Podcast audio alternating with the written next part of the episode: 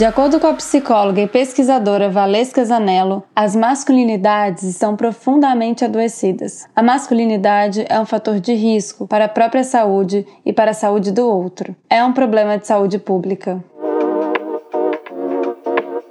Bom dia, clube! Boa noite, clubes! Hoje é dia de vitamina D, o formato do podcast do arroba Clube Sentimental, em que a gente coloca mitos na sombra e as verdades no sol sobre um tema. Eu sou Luísa Franco, psicóloga. E eu sou Taina Lobo, psicóloga. Hoje a gente vai ter uma vitamina D diferente, a gente vai adentrar esse conceito de casa dos homens, junto com a pesquisadora Valesca Zanello. Oi, Valesca! Oi, gente, é um, é um prazer estar aqui. Obrigada obrigado pelo convite e acho que vai ser um papo bem legal. Obrigada a você por ter aceitado participar com a gente. É, se apresenta para o clube. Então, eu sou a Valesca Zanello, sou professora do Departamento de Psicologia Clínica, também sou orientadora do mestrado e doutorado é, no programa Psicologia Clínica e Cultura e sou coordenadora do grupo de saúde mental e gênero. Então, venho pesquisando essa área de saúde mental nessa perspectiva feminista de gênero há 15 anos e tenho me debruçado sobre sobre as masculinidades nos últimos anos, porque, como Luísa já falou,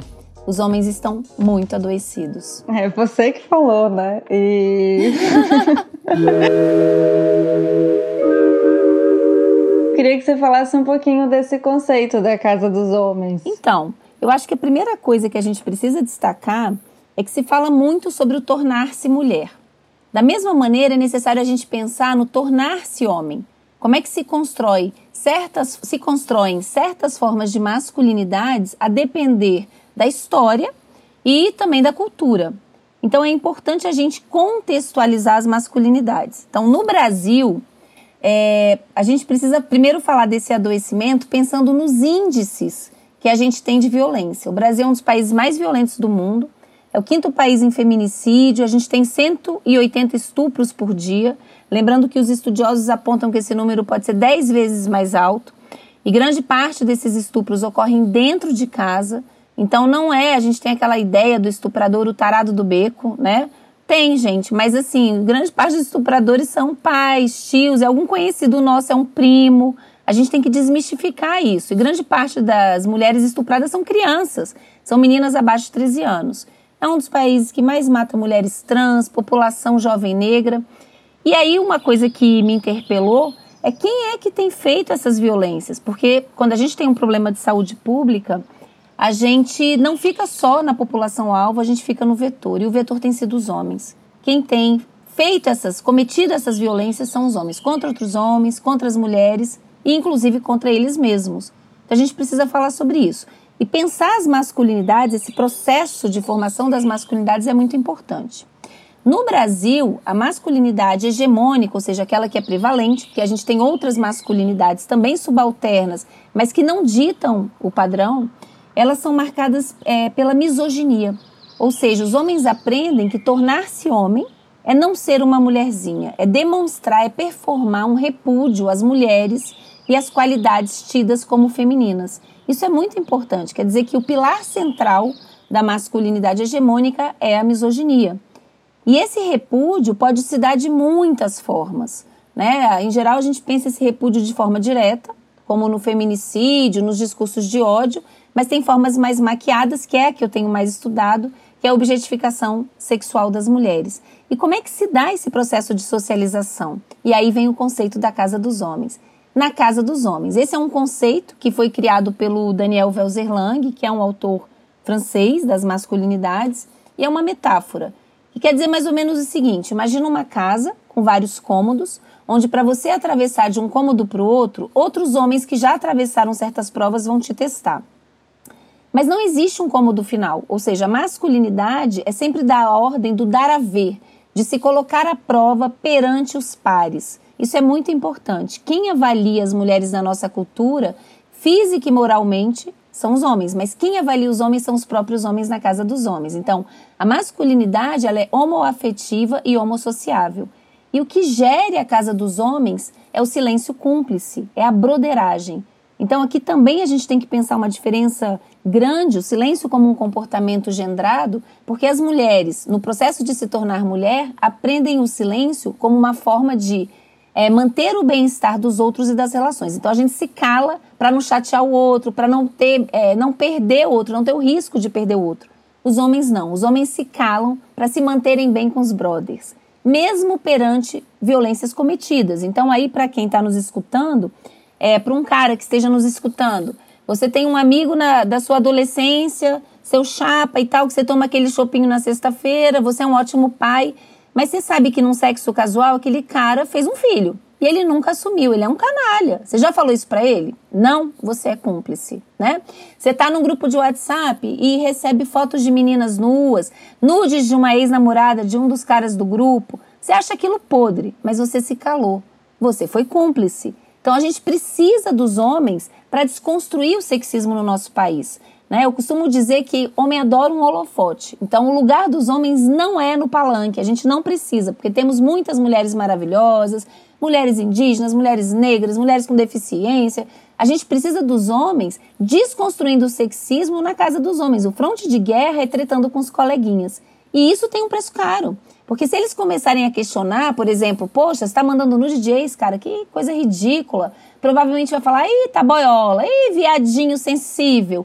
Então, a casa dos homens também é marcada por uma violência. E é muito importante que performar essa misoginia em suas múltiplas manifestações é a carteirinha de pertencimento a essa casa e para ser aprovado e chancelado na sua masculinidade com os brothers. Então, a casa dos homens é algo fundamental nesse processo de socialização e é muito importante dizer então que é na manutenção dessa cumplicidade que os homens participam na manutenção do sexismo na nossa cultura muito a se pensar sobre, sobre o que você está falando, né? E uma questão que eu tenho muito marcada é, na, na minha prática clínica, Valesca, talvez a gente fale sobre isso lá para frente, é, essa estatística de estupro não tem como escutar ela sem sempre ter um espantamento, apesar da gente escutar ela o tempo todo, todas as vezes que eu escuto, eu fico bastante espantada. E nós, da prática clínica, a gente vê essa estatística na realidade, acontecendo no presente, né?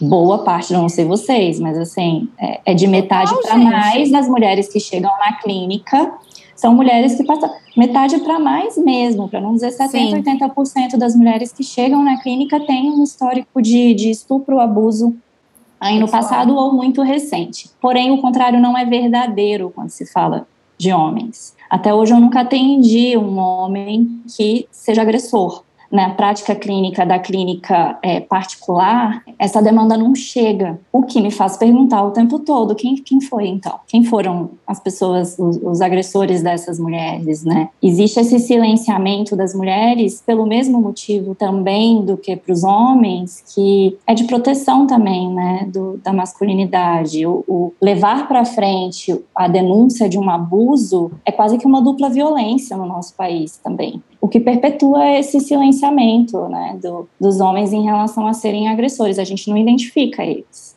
Eles estão perto, mas não, não são identificados. Hum, pois é, mas aí eu acho que tem uma grande diferença. As mulheres, quando vão é, como vítimas, e eu concordo que é muito comum.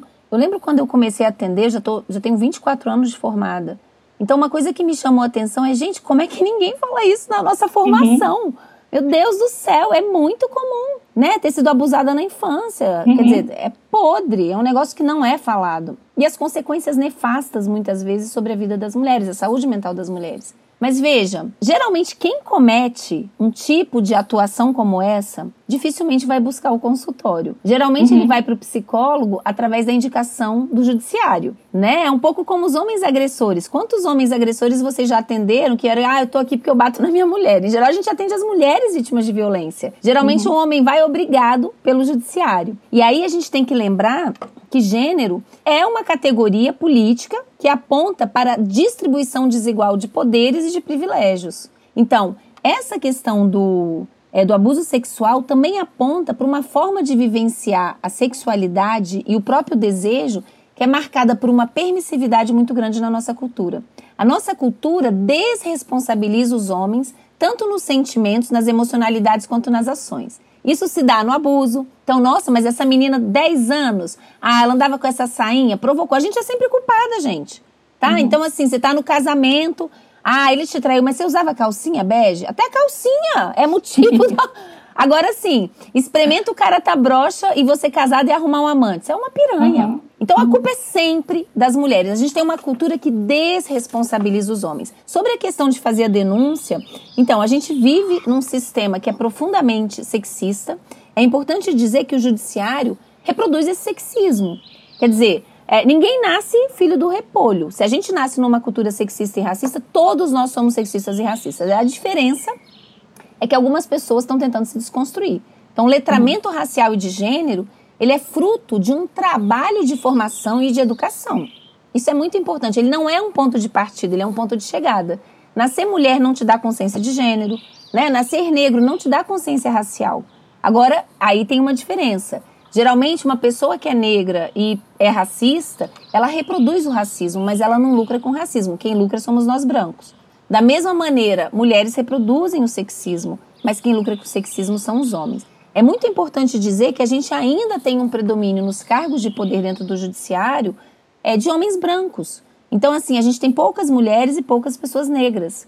E aí, o que, que acontece no julgamento? E a gente viu isso na Mari Ferrer. Há uma reprodução da Casa dos Homens. Aquilo uhum. ali foi um festival de tortura, gente. Pegaram uma foto da menina que não tinha nada a ver com o processo, ela sentada fazendo uma pose e dizendo: olha que pose mais obscena. Quer dizer, ela podia ser uma profissional do sexo e mesmo assim uhum. ter sido estuprada. Estupro quer dizer que você fez sexo sem outra pessoa querer, ou em uhum. condições de discordar. Pouco importa como essa mulher, o que ela faz. Então, assim, eu acho que a gente, quando pensa com recorte de gênero, e aí pensando em várias instâncias, a gente tem que pensar no sistema de cotas, por exemplo, no judiciário. Eu acho que todos os crimes relacionados a gênero tinham que ter, no mínimo, obrigatória, obrigatoriamente, pelo menos metade mulheres. Mas a gente precisa falar do sexismo na psicologia, gente. Porque também a gente tem psicólogos, e aí eu tenho pesquisa nessa área, que vão culpabilizar a mulher. Ah, ela fala isso, mas ela gostou, uhum. ela provocou, teve gozo. Então, assim, tem umas coisas bárbaras, horrorosas, e que a própria psicologia é uma tecnologia de gênero se ela não tiver uma crítica da perspectiva de gênero. Eu acho que a gente está longe de ter isso. Né? Eu acho que algumas universidades oferecem disciplinas, e são poucas ainda no nosso país, e infelizmente muitos psicólogos fazem o desserviço de, ao invés de auxiliar essa mulher a nomear essa violência, ou se omitem ou piora a situação dela. Às vezes até é melhor uhum. a omissão do que Sim. as barbaridades que a gente escuta, que muitos psicólogos falam, né, gente? Muita, muita. Eu escutei Valesca recentemente, na, no, eu terminei uma pós-graduação na semana passada. Eu escutei no ano passado em uma aula sobre abuso sexual, uma psicóloga é, fazendo um trabalho junto a uma vítima de reconhecer quais eram os fatores de vulnerabilidade que a deixavam mais exposta ao estupro, começa por aí, e os fatores de vulnerabilidade todos estavam nessa mulher vítima, como por exemplo a roupa que ela usava. E ela estava dando esse caso clínico numa turma de 60 pessoas, onde apenas três levantaram para discordar. É bastante triste. Então, aí, Tainá, eu acho que é muito importante isso que você está falando, pelo seguinte: isso tem a ver com os processos de formação da masculinidade hegemônica e com a pesquisa que eu fiz nos grupos de WhatsApp. Então, veja, dentro dessa formação marcada por gênero, e aí eu acho que é importante definir né, que conceito de gênero eu trabalho, eu trabalho em parte com o conceito da Judith Butler. A Butler diz que gênero é uma repetição estilizada de performances, ou seja, de comportamentos. A gente é interpelado em sociedades sexistas a se comportar de forma muito diferenciada como homem e como mulher. Quando a gente se comporta de acordo com aquilo que é prescrito, a gente é reforçado. Então a gente recebe elogio e quando a gente não se comporta, a gente é punido. Isso vai desde a família, gente, às instituições, o próprio sistema judiciário. Só que aqui eu me afasto dela. Gênero não é só performance. Gênero é configuração de emocionalidades. E eu acho que muito dessa minha postura e da minha posição vem da minha formação e da minha experiência. Eu falo como psicóloga clínica. Né? A gente sabe o quanto que é difícil mudar as pessoas. Subverter a performance é muito mais fácil do que subverter as emoções. Uhum. Que a gente escuta na clínica, ah, eu não queria sentir isso. Que ódio, eu tenho consciência, mas não muda. Mudar a emoção é muito mais difícil, uhum. descolonizar afeto, né? Então, acho que isso é muito importante. Nesse processo de incitação, de demanda, de interpelação de performances e emocionalidades, como é que isso ocorre? Há uma microfísica do poder, é muito capilar isso. E a principal forma na nossa cultura é através do que a gente chama de tecnologias de gênero, que é um conceito de uma autora chamada Teresa de Lauretis. Quer dizer o seguinte, que existem produtos na nossa cultura que não são apenas um retrato do que já existe, mas têm um poder de criar, de conformar, de incitar. E as principais tecnologias de gênero na nossa cultura são as mídias. E aí a gente pode pensar, não vai ser o tema aqui, mas assim, como é que para as mulheres é ensinado uma forma de amar que é profundamente identitária, que para mim é a pior forma de vulnerabilização das mulheres. Não sei vocês, mas eu nunca atendi uma mulher que, mesmo que a demanda inicial não fosse amorosa, depois não fosse a questão central, uhum. mesmo quando elas estão sozinhas. Se eu tô sozinha okay. porque ninguém me ama, tô feia, tô velha, sou desinteressante, a autoestima vai lá para baixo. Quanto que a gente é olhar dependente do outro, eu preciso alguém me desejando para me sentir desejável. Isso tem a ver com dispositivo amoroso, né, que não vai ser o nosso tema aqui. Mas também para as mulheres o dispositivo materno. Para os homens, que é o foco hoje aqui da conversa, a principal tecnologia de gênero é a pornografia. E que é uhum. muito ruim, não no sentido moral, é importante dizer isso, a gente está vivendo um momento reacionário no país, então assim, né, tipo uma coisa religiosa, tem nada a ver com isso. É ruim porque incita um tipo de emocionalidade que é a objetificação sexual, que é o estabelecimento de uma relação com outro, com a outra, marcada em transformar o outro em coisa ou pedaço de coisa, dominar, controlar e subjugar. Por que, que é importante dizer isso? Porque a objetificação sexual diz respeito à emocionalidade do homem. E o grupo que vai ser objetificado muda. Claro que o principal grupo são as mulheres, mas não só, e é isso que aparece nas minhas pesquisas. Quando vai se falar de política, quando vai se falar de natureza, quando... é impressionante. Então, isso é muito importante. A mulher pode estar de burca, a mulher pode ser, gente, ter uma deficiência, a mulher pode estar inconsciente. A gente está vendo isso, pessoas estupradas nos hospitais. Nossa. É, mulher estuprada no necrotério. Então, não, uhum. é, não é o objeto a causa da objetificação. A objetificação sexual tem a ver com a emocionalidade principal que é evocada nessa masculinidade que hoje prevalece no nosso país. E vejam, isso confunde as mulheres. Né? O próprio Bolsonaro uma vez perguntaram assim: você é misógino? E aí ele falou: fui olhar lá no dicionário, misoginia é repúdio das mulheres. Aí ele falou uma coisa assim: ah, agora estão me acusando de gay. Aí ele disse: eu amo as mulheres. Pois é, esse amo é uma forma de manifestação da misoginia. Uhum. Os homens que no dia das mulheres dizem assim: eu amo as mulheres, no sentido, ai, tesão, desejo sexual. É uhum. essa é a emocionalidade principal. Os homens não aprendem a estar a estarem com as mulheres por outras vias que não seja objetificação sexual. E quando tentam, em geral, sofrem assédio e bullying dentro da casa dos homens. Então, aquele homem que tem uma amiga ou amigas que são bonitas, geralmente os caras perguntam: pô, aquela tua amiga é gostosa, hein? Já comeu? Que isso, cara? Ih, boiolô, qual o problema? Então, muitos homens, mesmo achando isso ruim ou feio ou nada a ver, eles vão entrar nessa performance de mostrar esse repúdio pela objetificação. Ela é gostosa mesmo, né? É bunduda e tal. Por quê? É a carteirinha para ser aceito, porque o que importa é a validação dos brothers. Aí, de uhum. novo, para quem está nos ouvindo, está sendo cúmplice. Está mantendo esse sexismo na casa dos homens, né? Então, assim, trabalhar os homens hoje, voltando à frase né, que Luísa leu no começo, é, trabalhar os homens, para mim, deveria ser prioridade na política pública. Masculinidade, gente, vai estar relacionada a vários males do nosso país. A violência, mas a outras questões de saúde também. O Covid tem demonstrado isso. Uma hum. resistência muito maior dos homens de usar máscara, de ter cuidado. Porque um homem que se autocuida, é, se autocuida é viadinha, boiolinha. Então a masculinidade é muito frágil, né, gente? Uhum. Mas veja, quando eu digo frágil, não é pra gente cair coitadinho dos homens, porque tem uhum. muito privilégio. Por que, que os homens não querem é, transformar a masculinidade? Ou quando querem, a gente vê muito falando do que eles perdem. Ai, homem também chora. Ai, a gente se abraça. Gente, isso é lindo, maravilhoso para vocês. Isso não muda em nada a relação com as mulheres.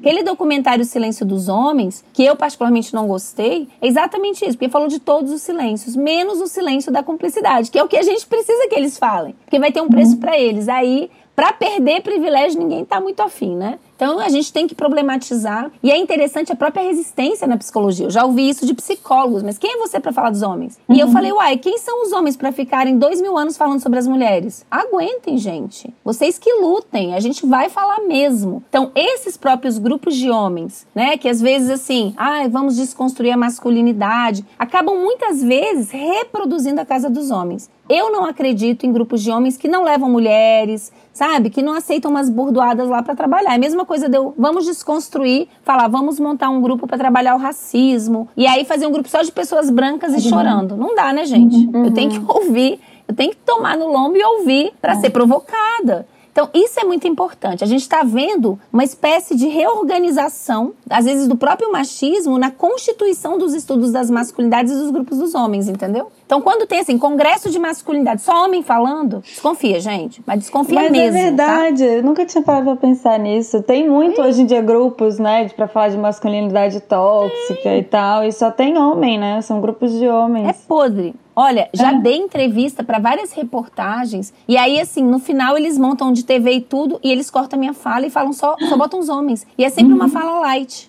Uhum. Tipo assim, ah, é porque os homens sofrem, porque o homem não pode expressar o que ele sente. Gente, pô, é um mimimi da, do cacete, entendeu? Sim. Que tipo, ok, sofre, mas e daí? A gente tem que pensar nessa relação de privilégio de poder. Uhum. Porque senão é só bom para ele. Vai pra terapia, ok, Sim. entendeu? Uhum. Só que assim, ele tem que se perceber como alguém que lucra com isso, principalmente com o dispositivo amoroso e materno das mulheres e que violenta. Sim. E aí tem uma coisa muito importante, né? É, no começo dos meus estudos, como eu falei, eu venho da psicanálise, então minha tese é, é entre psicanálise e filosofia da linguagem foi sobre o a, uso de metáforas na interpretação do analista, do terapeuta e na fala do paciente. Eu uso muita metáfora em atendimento. Eu acho que tem um poder bacana de driblar resistência, enfim.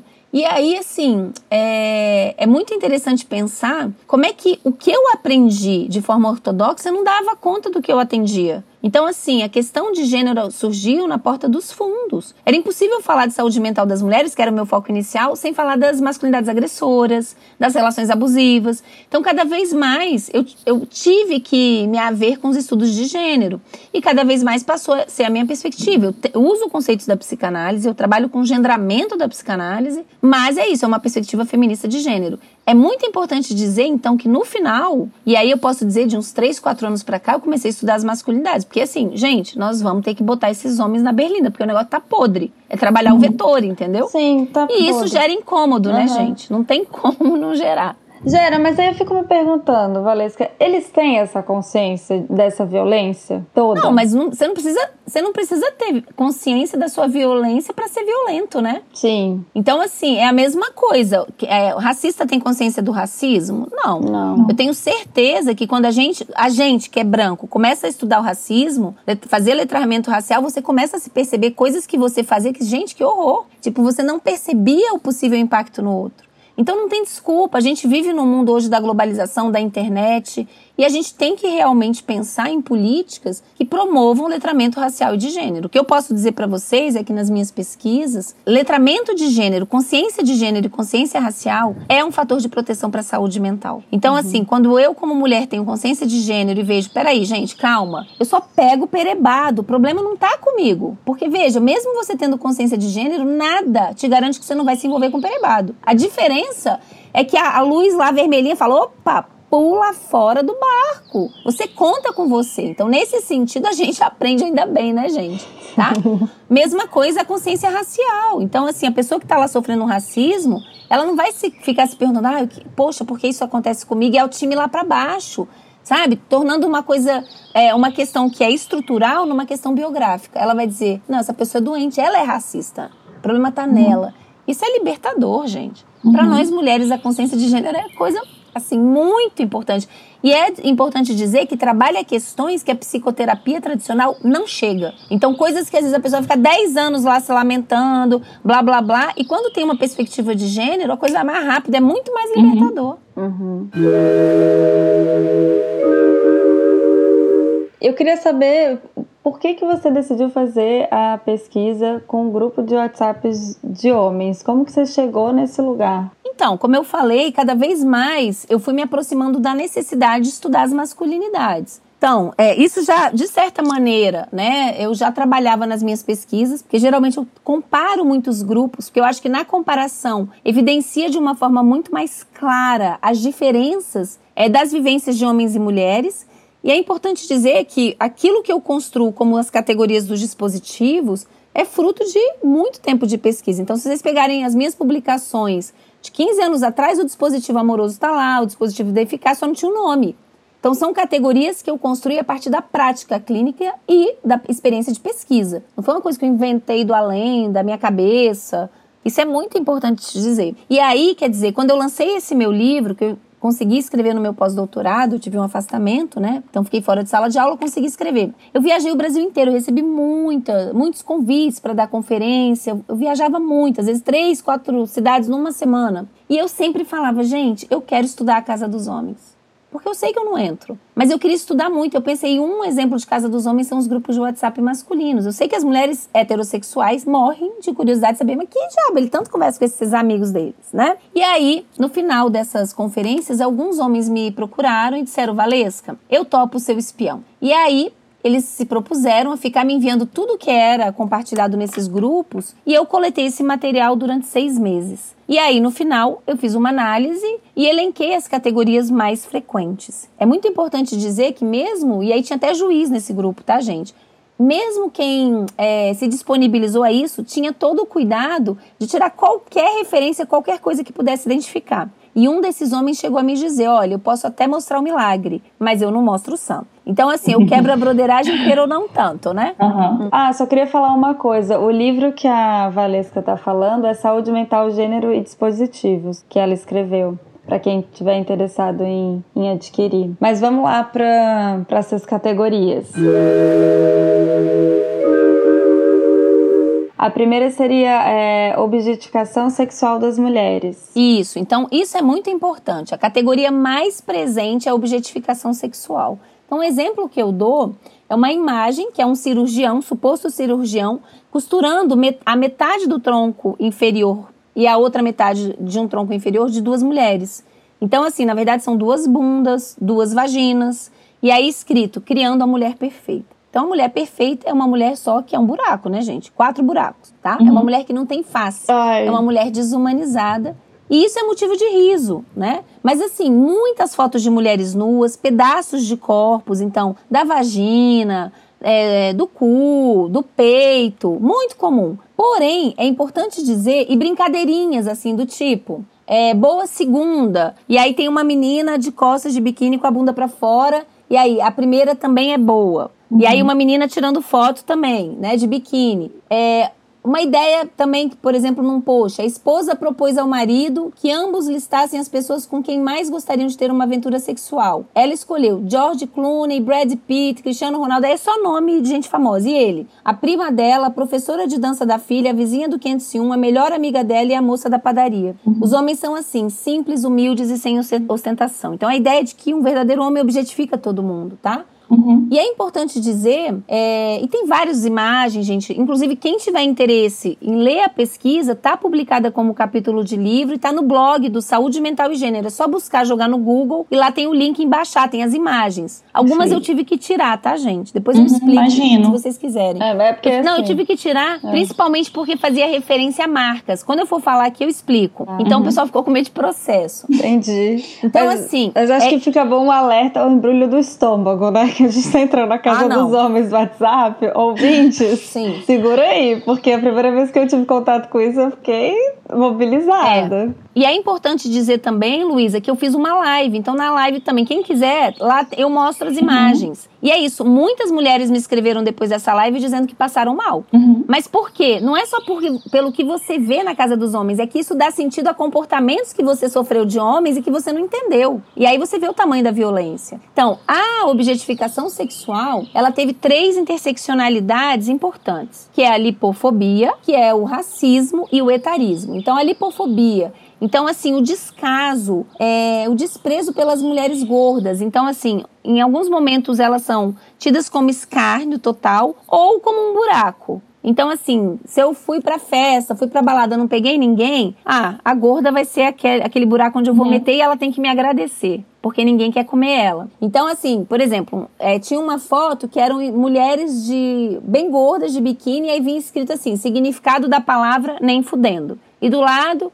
mulheres dentro do padrão de beleza, gostosonas e tal, e aí, abraçada, significado da palavra tanto faz. Uhum. Esse é um exemplo. Outro, que é o Joaquim Teixeira, que é um personagem famoso no, no Facebook, aí vinha escrito assim: atenção gordas. Nova chance de transar de graça. Hoje vou sair para beber e fumar, mais beber que fumar. Estarei em um Del Rey Bordeaux, na frente do Dog Center ouvindo Vando. Não precisa fazer rodeios, é só chegar. Ou seja, ela tem que agradecer que tem algum homem, um pinto, é. que quer enfiar, uhum. né? A, o segundo, a segunda interseccionalidade é o racismo. Então, assim, tinham fotos de mulheres de todos os uh, biotipos, mas de mulheres negras tinha muito mais foto e fotos de partes dos corpos. Então, assim, vaginas, cus, é, e também as mulheres negras, horas retratadas como com escárnio, principalmente mulheres negras que têm signos de pobreza, como se fossem assim, uhum. mulheres populares, e horas também como mulheres extremamente é, objetificadas. É importante dizer, não sei se vocês se lembram daquela imagem que o pessoal ficou chocado na época da Copa na Rússia, de brasileiros lá mineiros que ficaram Sim. buceta rosa. Sim. Então, esse colorismo da buceta existe tá? Uhum, então, uhum. A, a buceta rosa como tendo mais valor, inclusive, chancela mais essa masculinidade, e a buceta preta como tendo menos valor, como sendo realmente uma buceta ali só para dar uma esvaziada e jogar uhum. fora.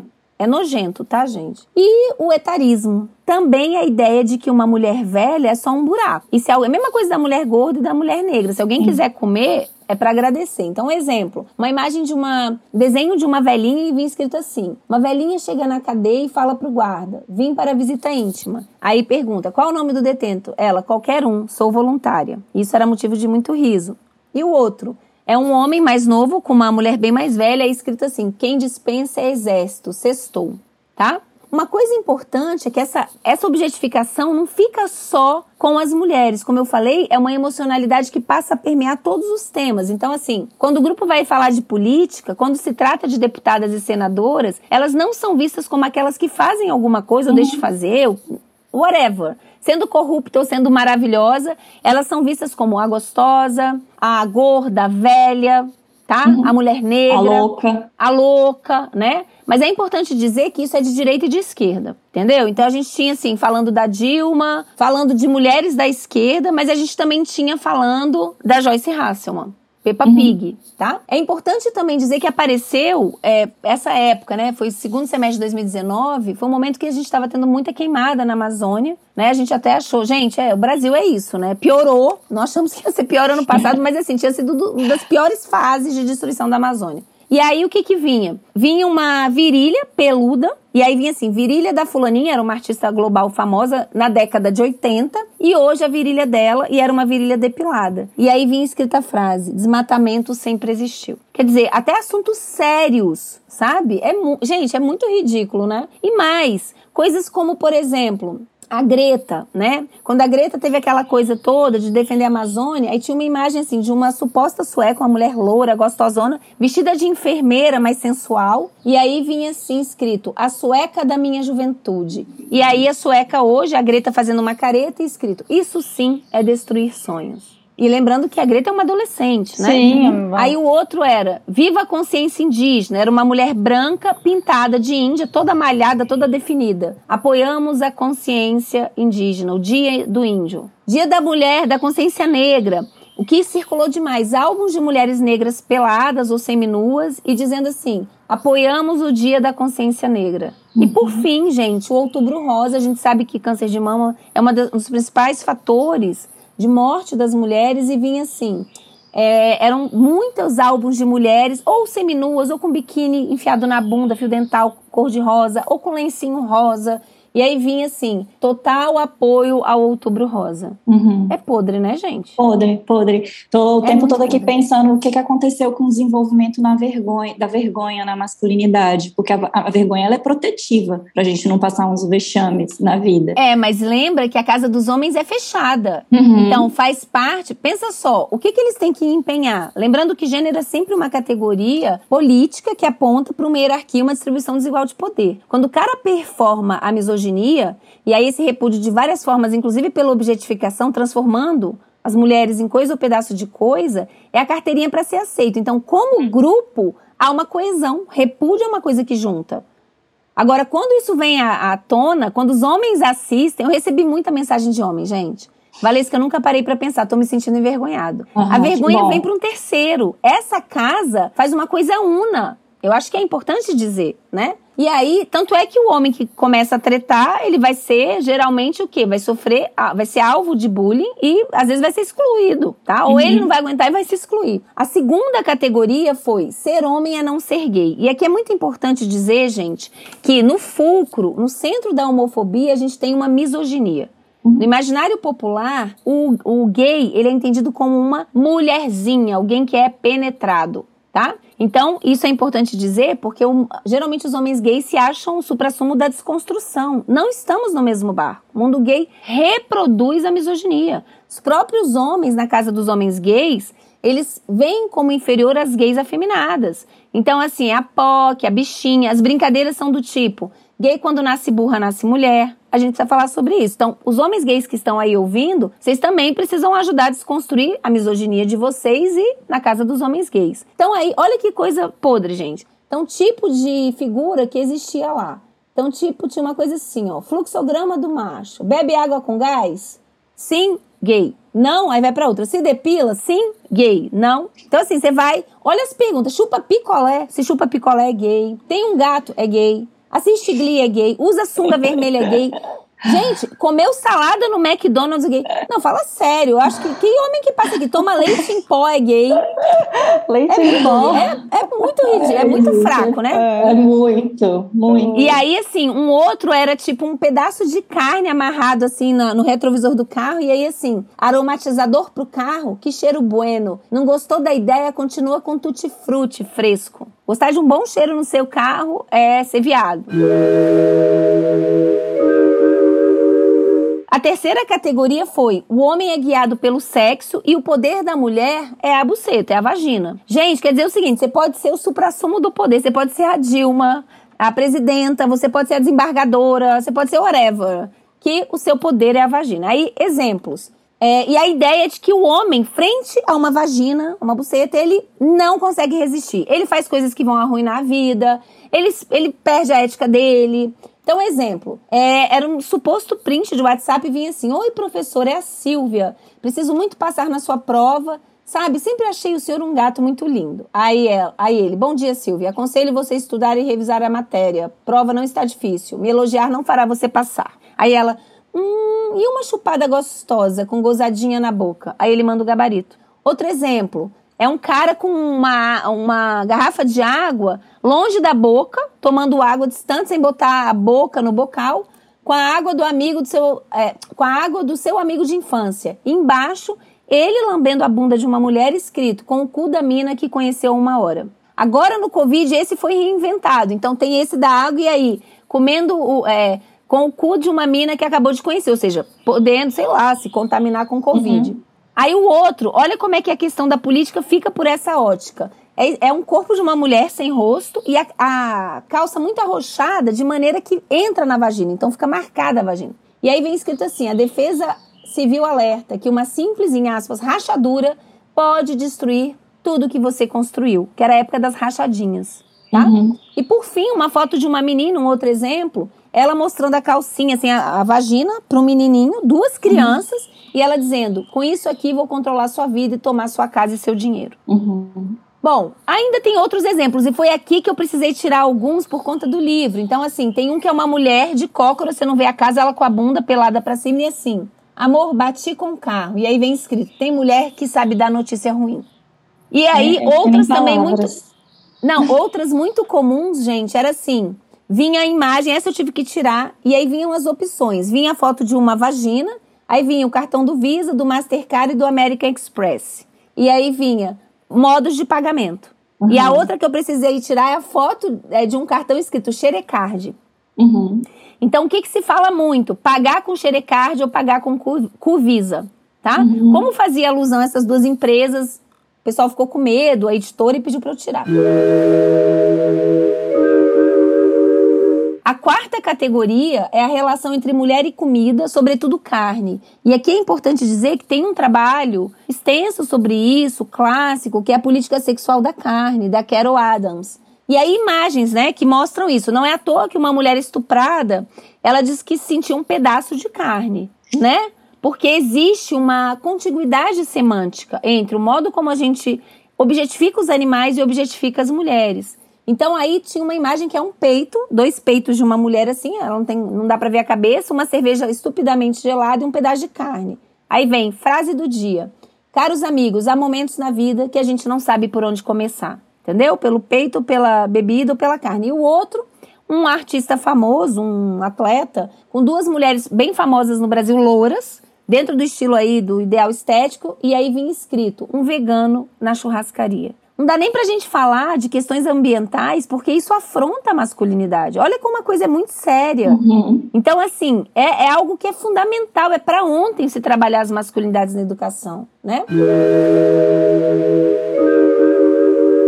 A quinta categoria é mulher gosta de dinheiro. Então a mulher não gosta do homem, não quer saber de nada, não gosta do trabalho, ela gosta de dinheiro. Então, muitas imagens, e agora no Covid também foi reinventada essas imagens. Eu acabei de escrever um artigo sobre as memes nos WhatsApp masculinos em tempos de Covid. E aí, gente, depois eu posso fazer um comentário aqui, mas é muito violento. E é pior, assim, a questão da violência piorou demais. E aí, muitas mulheres, e principalmente adolescentes, nuas ou com uma blusa transparente, fazendo caras assim. Aí, tio, seu pagamento saiu, né? Lembra que eu falei do estupro? Uhum. Muitas, tio, o seu pagamento saiu, né? Tio, o seu auxílio emergencial saiu, né? E também uma foto de uma virilha com calcinha e na calcinha escrita assim: aceito todos os cartões. Quer dizer, uhum. passou a abrir a perna, né? Uhum. E por fim, gente, a gente sabe quem é da clínica, é muito difícil a gente ouvir coisas que nos choquem, concordam? Porque você vai se acostumando a ouvir tudo, de tudo. Sim. Mas eu acho que dentro, é, dentro dos temas que eu pesquiso, então nem se, nem se fala. Uhum. Mas teve uma categoria que eu achei a mais séria, a pior de todas, que é rir de forma cúmplice das violências cometidas contra as mulheres. Então, aí um exemplo. Era uma foto com mulheres gostosonas, assim, de biquíni num suposto rio, lago, sei lá, e vinha pescaria para os amigos casados. Pacote 7 de setembro, saída 8 horas, retorno e tal, valor, 480 reais, aí vinha. Neste valor está incluso churrasco, bebida, uísque, cerveja e água, duas putas para cada um com direito a suruba, na volta, dois peixes grandes e pequenos para cada um, dois litros de água de peixe para passar no corpo e tirar eventual cheiro de perfume, ou seja, para fingir que o cara foi pescar, um manobrista para rodar com o carro na poeira, com os vidros abertos para dizer que pegou a estrada de chão. Então, assim, o que se ensina é o gaslighting. O gaslighting uhum. é extremamente valorizado. Quando você consegue trapacear uma mulher, é motivo de muito riso, tá? E uhum. a gente sabe, quem é clínica, o quanto o gaslighting leva ao adoecimento psíquico das uhum. mulheres, o quanto a gente tem que validar a percepção dessa mulher, não, você não é louca, né? Para ela dar conta de sair dessa relação abusiva e de violência. Mas isso é motivo de muito riso. Outro exemplo de gaslighting que apareceu é um homem, é, tem a foto de uma mulher com um short enfiado na bunda passando na frente de uma Kombi. E aí vem é, um áudio de um homem, provavelmente mais velho, ele dizendo assim: gente, eu tô morrendo de rir. Eu tava aqui com a fulana, com a esposa. E aí ela ficou: para de ficar olhando pra bunda, tá olhando pra bunda da menina. E eu respondi para ela assim: que isso? Não tô olhando pra bunda de ninguém é que eu nunca vi uma Kombi com roda de Opala. Então ele uhum. finge que estava olhando. Quem é que sabe o que é uma roda de Opala? Ele pode. Uhum. É uma mentira, ninguém nem sabe. E aí isso é motivo de muito riso, quer dizer, um gaslighting, tá? Uhum. E talvez a violência mais grave que apareceu, que foi motivo também, essa apareceu em muitos grupos de WhatsApp. Bruno, feminicida, abraçado com uma menina, Nossa. e aí do lado uma fila de, uma foto de fila de cachorros com bacias e vinha escrito assim: Bruno está de namorada nova. A gente sabe que foi um crime Nossa. hediondo, foi um feminicídio, ele picotou a mulher, deu para cachorro, para urubu. Quer dizer, que graça é essa, gente? Uhum. Então, para os homens que estão aí nos ouvindo, diga-me do que ris, que eu te direi quem és. Uhum. O seu riso sustenta o alto índice de feminicídio nesse país. A gente tem que pensar num contínuo. Piada e sexismo em grupos de WhatsApp dão força e dão elo para o tamanho da violência que a gente tem no nosso país precisamos descolonizar os nossos afetos. Então, para os homens que estão me ouvindo, trabalhem a masculinidade, porque realmente os homens estão podres, estão muito adoecidos. Nossa, e sabe, você foi falando e eu fui lembrando que às vezes essas piadas de WhatsApp que ficam na casa dos homens vazam, né? Às vezes a gente em outros grupos recebe. E quando a gente questiona, já aconteceu um grupo de família do meu parceiro que tinha uma piadinha de ah, um, um, um, acidente de trânsito horroroso na marginal. E aí falando, né? Ai, não, é, como é que foi seu dia, né? A mulher chegando em casa falando: ah, não, tudo bem, só tive um probleminha com o carro, né? Como se ela tivesse causado esse acidente e tal. E aí você vai questionar, causa um bafafá na família. porque foi o que aconteceu comigo. Né? De não, veja bem, não é bem assim, olha o que você tá falando, falando, né, da violência do trânsito que é feita por homens, que é muito séria e tal, né? Aí você passa a ser a chata. Você é a chata. Então. Gente, normal. Mas eu não, não tenho tem... problema de ser a chata, eu já assumi é isso. É, você é chata, eu prefiro ser a chata do que deixar essas coisas passarem, né? Sim, e eu acho que aí você também se poupa. Porque quando você começa a tretar, ninguém mais nem manda e outra coisa, uhum. não fala mais. Porque já sabe que você vai problematizar. Eu acho, eu sempre brinco isso com os meus alunos, que a consciência de gênero e o letramento racial é atravessar um portal. Quando você começa a estudar gênero, não tem volta, gente. Uhum. Não dá pra você estar tá, assim numa piada, todo mundo rindo, porque você sabe o que, que significa em termos de violência e o impacto sobre as mulheres e as pessoas negras, entendeu? Uhum. Então, assim, eu acho que esse é um desafio romper com essa cumplicidade e romper com o silenciamento. Para as mulheres, aprenda a ser chatas mesmo, gente. Uhum. É uma liberdade você perceber que você dá conta de não ser amada. É, porque que amor é esse que você quer, né? Se você passa por essas coisas horrorosas que a gente acabou de ver, é melhor não ter esse amor, né? Porque não sei se é amor. Para mim não é. Uhum. É, Valesca, eu fiquei tentando pensar aqui, imagino que seja papo para outro podcast, né? Mas como que o nosso sistema também é, econômico e político, o capitalismo, ele não tem como fazer essa discussão sobre masculinidade sem passar por uma discussão do capitalismo e das manutenções do interesse de manutenção de poder masculino, né? Não, na verdade não tem como você estudar gênero. E aí eu uhum. faço uma crítica, eu, ve eu, vejo muito hoje se falar de gênero, e gênero se tornou às vezes uma coisa muito superficial. Uhum. Virou uma coisa assim, que parece desancorada da, Virou da realidade econômica. também, né? Exatamente. É o liberalismo no feminismo. Uhum. Isso, e virou coisa da moda e pautas fundamentais a gente não tem conseguido avançar por essa questão super, de superficialização. É muito importante dizer que o binarismo a ideia de que esse binarismo que a gente conhece hoje, ele se constituiu com a configuração que ele tem com a consolidação do capitalismo. Uhum. Então a gente vive, eu vejo muitas pessoas falando, ah, o patriarcado, como se o patriarcado fosse um conceito universal, e não é. Uhum. A gente tem vários tipos de patriarcado em momentos históricos diferentes, em culturas diferentes. Hoje a gente vivencia aqui um patriarcado capitalista. E por que, uhum. que, isso é importante? Porque o capitalismo ele se baseia na divisão sexual do trabalho. Então, essa ideia de pegar características físicas e usar como justificativa para a desigualdade social, isso serve, e é muito importante que o capitalismo, dizer que o capitalismo tem quatro patas para sobreviver, precisa, que é o classismo, que é o sexismo, que é a hierarquia dos homens sobre as mulheres, é o racismo, a ideia de que existem raças inferiores e que, portanto, podem ser exploradas e inclusive escravizadas, foi o que aconteceu. Grande parte do acúmulo de dinheiro do capitalismo veio pelo processo de escravização das populações negras trazidas das nações africanas e o especismo, que é uhum. é essa relação de instrumentalização da vida dos animais, como se a gente fosse a coisa mais importante do planeta e os animais estivessem aqui só para nos servir, nos divertir e para virar comida.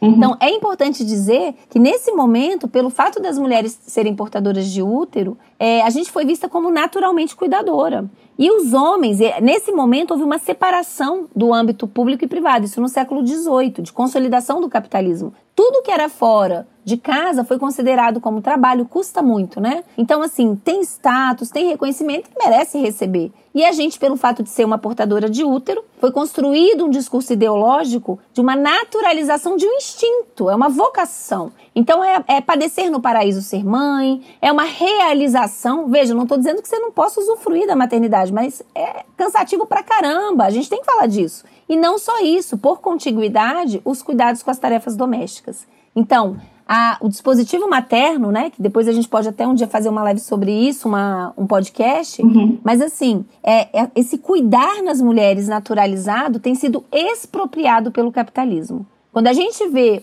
a discussão, Paulo Guedes e tal, falando da economia, dos empregos, essa economia do cifrão e do número só funciona porque existe uma economia subterrânea dos afetos. E essa economia se dá nas costas das mulheres, porque quem cuida na nossa sociedade, na nossa cultura são as mulheres, e o Covid tem demonstrado isso. Uhum. A população mais afetada em todas as classes sociais, isso é transversal, tá? Essa perspectiva que eu estou falando. Claro que as mulheres negras e pobres estão no pior lugar.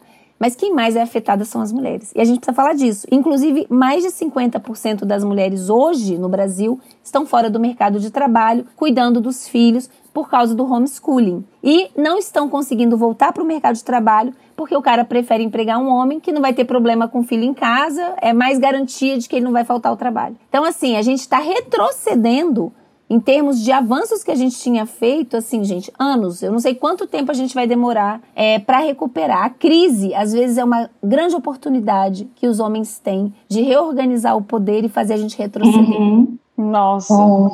vamos acabar com essa oh. frase. Tô é. impactada.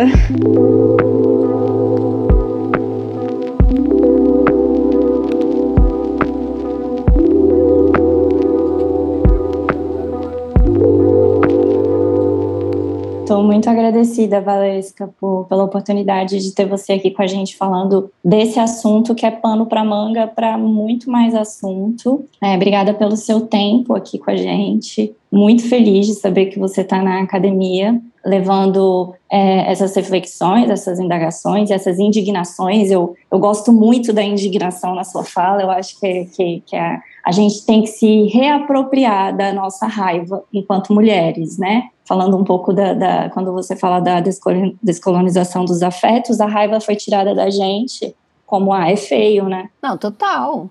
Total. E é, a gente aprende a. Isso até falo no livro, como é que a, a expressão de raiva que é permitida às mulheres é pelo choro. E uhum. as autoras dizem isso, né? O que, que é o choro para as mulheres? É a expressão de uma raiva impotente. Quer dizer, ao invés de você, tem alguém pisando no teu pé e seu pé vai apodrecer, você empurrar, você fica chorando, gente. Uhum. Uhum. Isso é bom pro outro, mas pra gente é muito ruim. É amputada, vamos colocar assim, uma emoção fundamental, que pode ser uma bússola importante em muitos uhum. momentos. Bom, saio de hoje bastante raivosa e agradecida pela sua presença aqui. Vamos celebrar a raiva, né? Vamos. Isso lembra até a música do Legião. Vamos celebrar a raiva, porque uhum. a gente está precisando se indignar e canalizar essa raiva para transformar.